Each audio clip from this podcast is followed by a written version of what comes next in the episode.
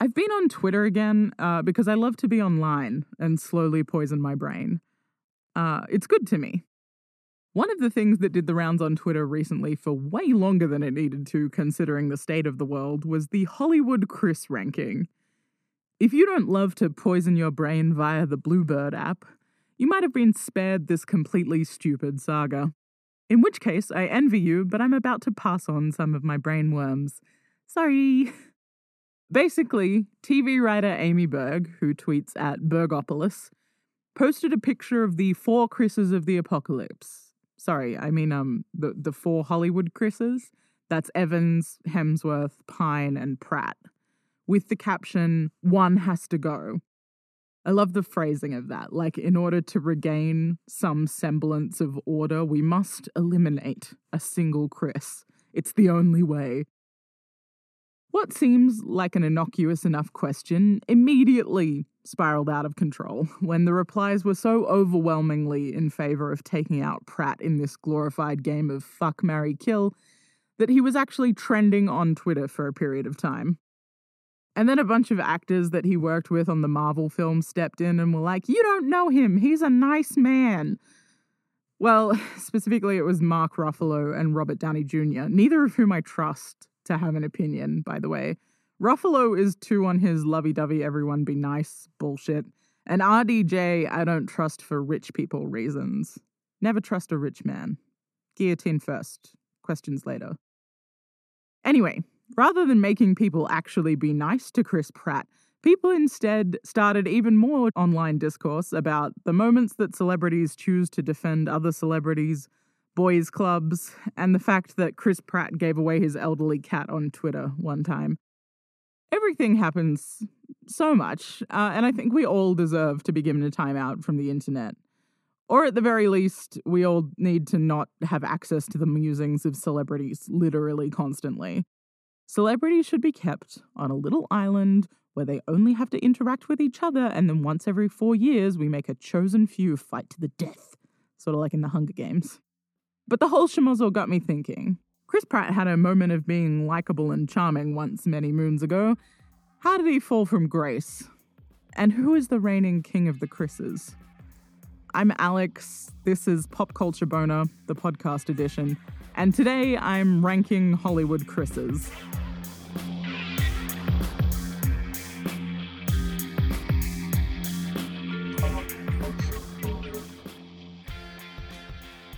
Hi, and welcome to what will undoubtedly be the stupidest episode of this podcast that I will ever write. uh, usually, when I write these, I try and, I don't know, have like some sort of point or like a proper thought process. Uh, but it's the end of the year, and I've lost my tiny mind. So instead, you get this, uh, which Wes has affectionately dubbed the Chris cast. We're already off to a good start. Let's get on with it, shall we? Dearly beloved, we are gathered here today to definitively rank the Hollywood Chris's. In these unprecedented times, there is so much suffering in the world, so much division, and so many Hollywood Chris's. As a population, we cannot possibly be expected to live in a world where at any given moment, at least four men on the red carpet will be named Chris and every single one of them will have been in a comic book movie. We need a guiding light. We need a definitive ranking of the Chris's. And like Moses returning from the mountaintop, I am here with my stone tablets to make a call. Why am I qualified to make such large calls on the behalf of the general population? Well, for one thing, I have the extremely refined taste in men that only someone who completely refuses to date them could possibly have. I'm not a lesbian. My standards are just extremely high. And for another thing, I've developed a marking rubric. How many of you can say that you have a marking rubric for Chris's, huh? That's right. While you were out partying, I was studying the Chris. And now the Chris discourse is here, and you're unprepared, but not me. I'm ready. Allow me to introduce you to my extremely complex and scientifically rigorous Chris ranking process. In order to determine the king of the Chris's, we must first determine what makes a good Chris. There are five factors that need to be considered in determining the perfection of the Chris. This is primarily because I made an Excel spreadsheet for this uh, with a scoring out of 10 for each category, and doing five categories makes the maths easier. Uh, the first category is combined handsomeness and likability.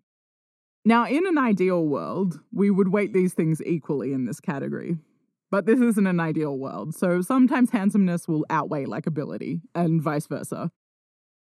The second category is acting talent to good movie ratio, which is fairly self explanatory. What's their catalogue like? Good, bad, mixed? Are they saving films by the grace of their good performance? The third category is scandals. Now, I'm not giving more points for a squeaky clean record necessarily.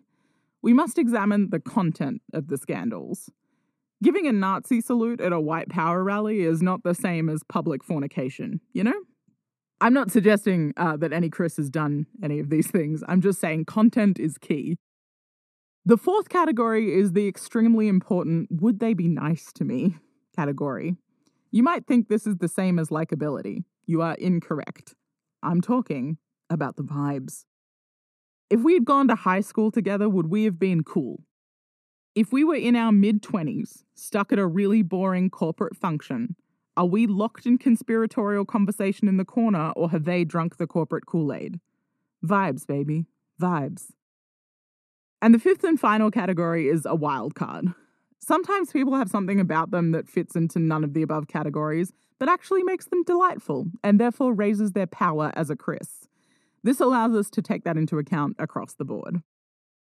At the end of this rating process, each Chris receives a score out of 50, which is then converted into an overall percentage for final Chris rankings. Like I said, it's an incredibly scientific and utterly flawless process. I've even factored in the prevalence of the name Chris throughout Hollywood. I've considered whether the four Chris's of the apocalypse are actually the most powerful Chris's, or whether there are other Chris's waiting in the wings.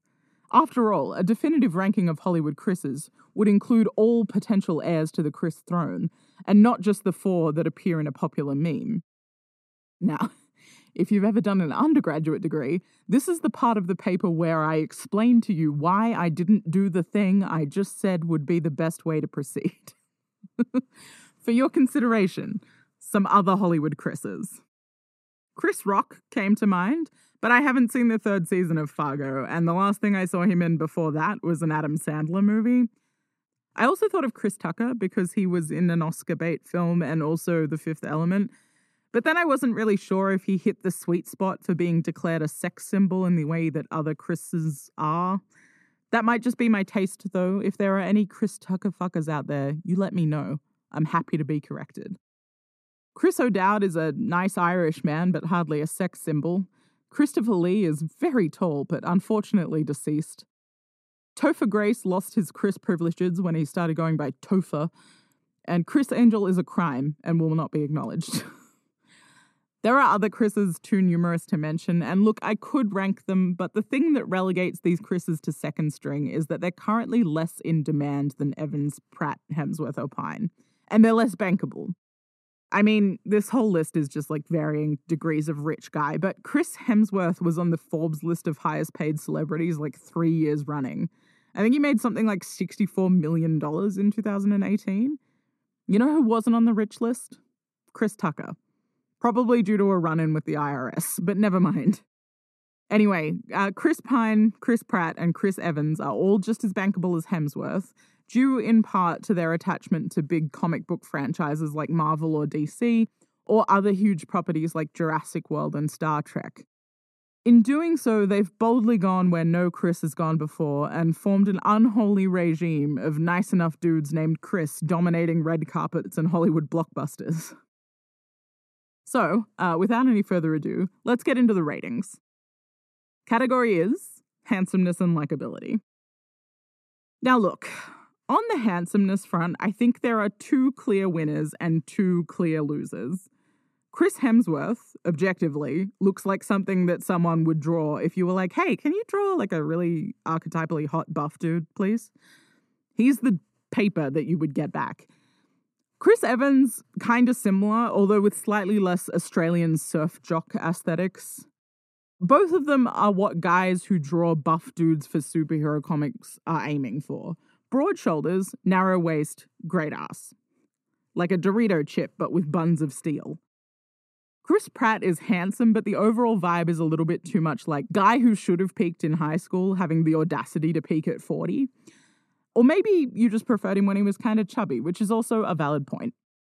Chris Pine looks like someone aiming for Hugh Grant esque English fop, but unable to quite reach those giddy heights because, through no fault of his own, he's American. But are they likable? Well, uh, Hemsworth has the gall to look like that and also be gifted with impeccable comic timing, which is a real asshole move. You know how many years I had to spend cultivating a goddamn personality to make up for my face? This shit is exhausting. And he has the audacity to do both, which is also the way to my heart, unfortunately. Chris Evans, similarly delightful, if a little bit more self deprecating and earnest. Chris Pine lacks some of the cheeky wink and nudge charm that Hemsworth and Evans have, but he is delightfully funny. I watched like a bunch of interviews to make these decisions, and he always seems slightly dazed by the attention, but also ready with a joke. He also seems delighted by his status as Wonder Woman's boyfriend in the Wonder Woman films, which I appreciate. Now, Chris Pratt's likability is difficult because you're looking effectively at like two eras of Pratt Parks and Recreation Pratt, so PRP for short, or post PRP Pratt, so like PPRPP, I guess. Never mind. Parks and Rec Pratt is a goofy little dude who makes up songs when he accidentally breaks props and is charming in interviews. Even leaving aside the scandals, which have influenced this, but which we'll cover later, post PRP Pratt has the energy of someone who started working out as part of a midlife crisis. Where his online presence used to be kind of sweet and funny, now it's just grating. He ranked it a six overall, and given that I gave everyone else like eights, uh, Pratt is bringing up the rear fresh out the gate. Next category is acting talent to good movie ratio. This one's kind of tough because I am but one woman and I have only seen so many films. The fact that all of them, with the exception of Chris Pine, have been in a whopping total of 12 Marvel movies between them means that a lot of what I could remember of them is just this like brightly colored blob of action cinema. Evans has spent the last nine years playing Captain America. Over half his films in that time period are cap related, and that's not even including all of the cameos that he was contractually obligated to do as part of the deal. So, what's happening in between? Well, because Evans looks like that, he's been a leading man, or at least a parody of a leading man, for most of his career. Anyone remember Not Another Teen Movie? Because I sure do. Pratt had a lot of small roles in things I love, like Jennifer's Body. He came out of a long running and much beloved TV series into a few Oscar nominated films like Zero Dark Thirty and Her, before eventually being cast in Guardians of the Galaxy, which turned him into something seriously bankable. Hemsworth, in his downtime, seems to do a lot of middle of the road army guy movies, which is a shame because when you see Thor Ragnarok and Ghostbusters, he's actually a really good comedic actor. Why would I want to see an extremely good comedic actor run around with a machine gun? I don't.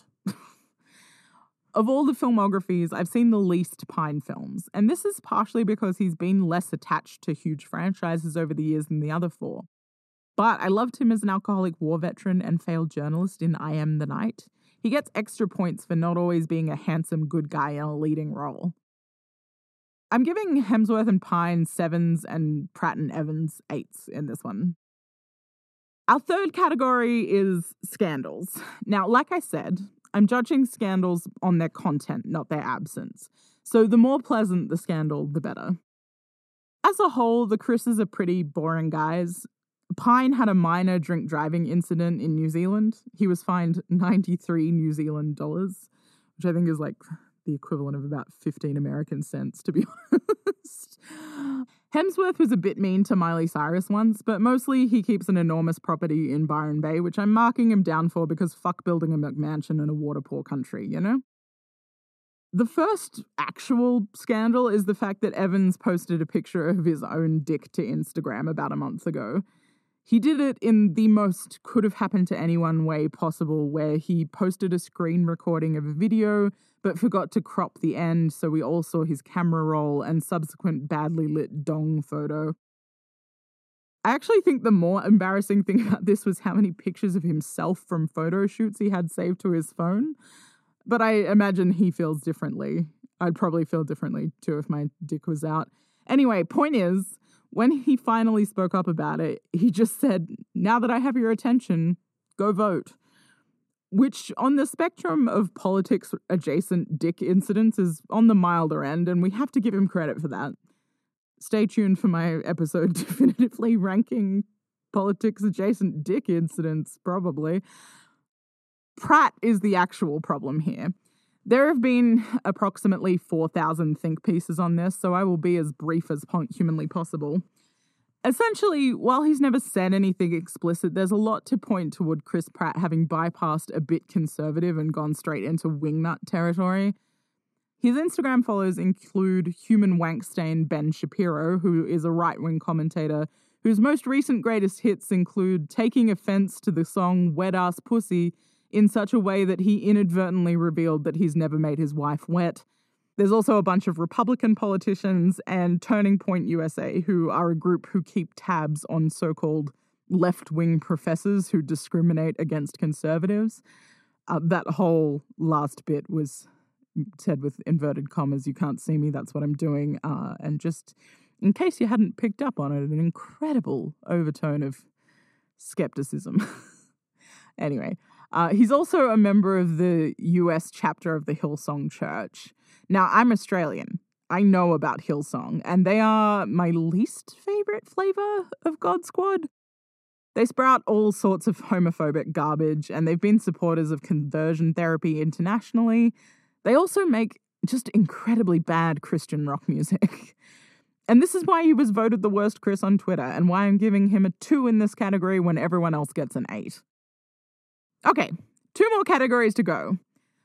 Next up is the all important would they be nice to me category.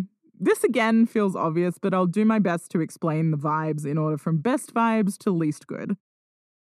Chris Evans is obviously the nicest. Uh, you can tell this by the fact that he accidentally posted a picture of his dick to the internet, and everyone was like, good for him.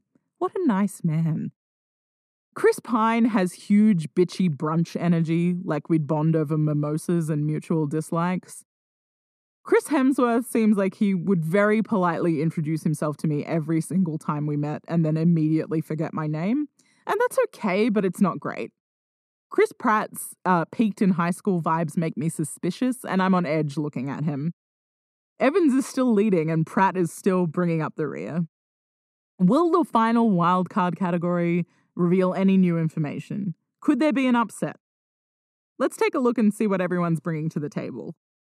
Much like the scandals, it was a little bit difficult to find tidbits on the Chris's because, given their overall fame, the pieces of information that are publicly available about them are fairly heavily curated. Chris Evans can tap dance and was taught to do so by his mum, which really only adds to those good boy vibes, but as a wild card, lacks a certain pizzazz. Chris Hemsworth got his start on inexplicably long running soap opera Home and Away, which we include as a wild card because there's something quite charming about being a good actor getting your start on truly bad Australian television. It's kind of soft, though, as a, a ranking, you know?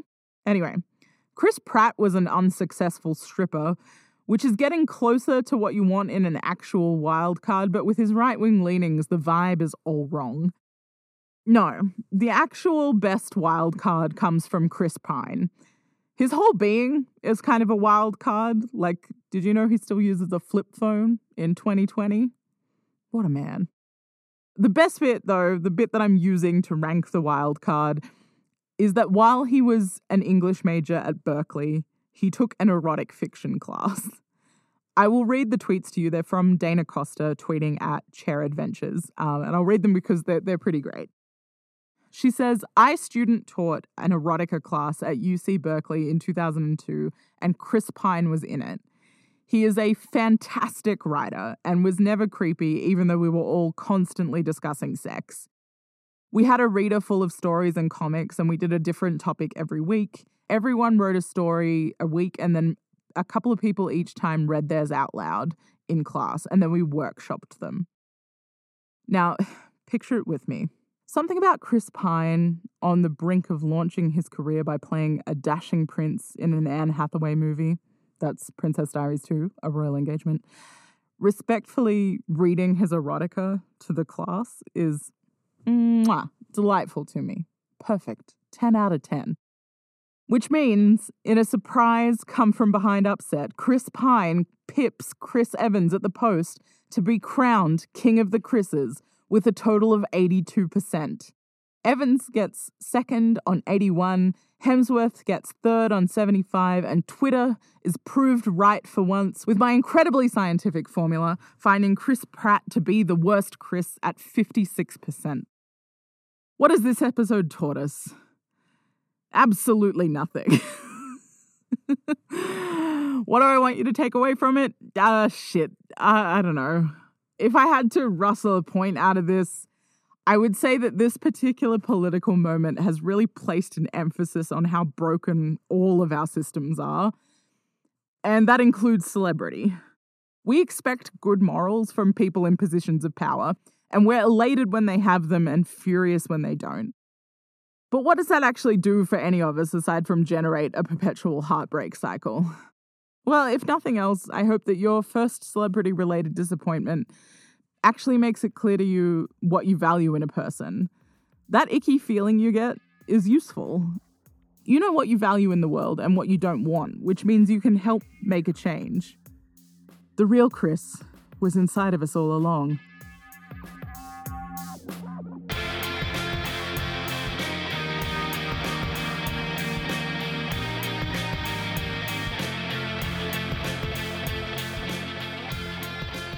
Well, that was very silly.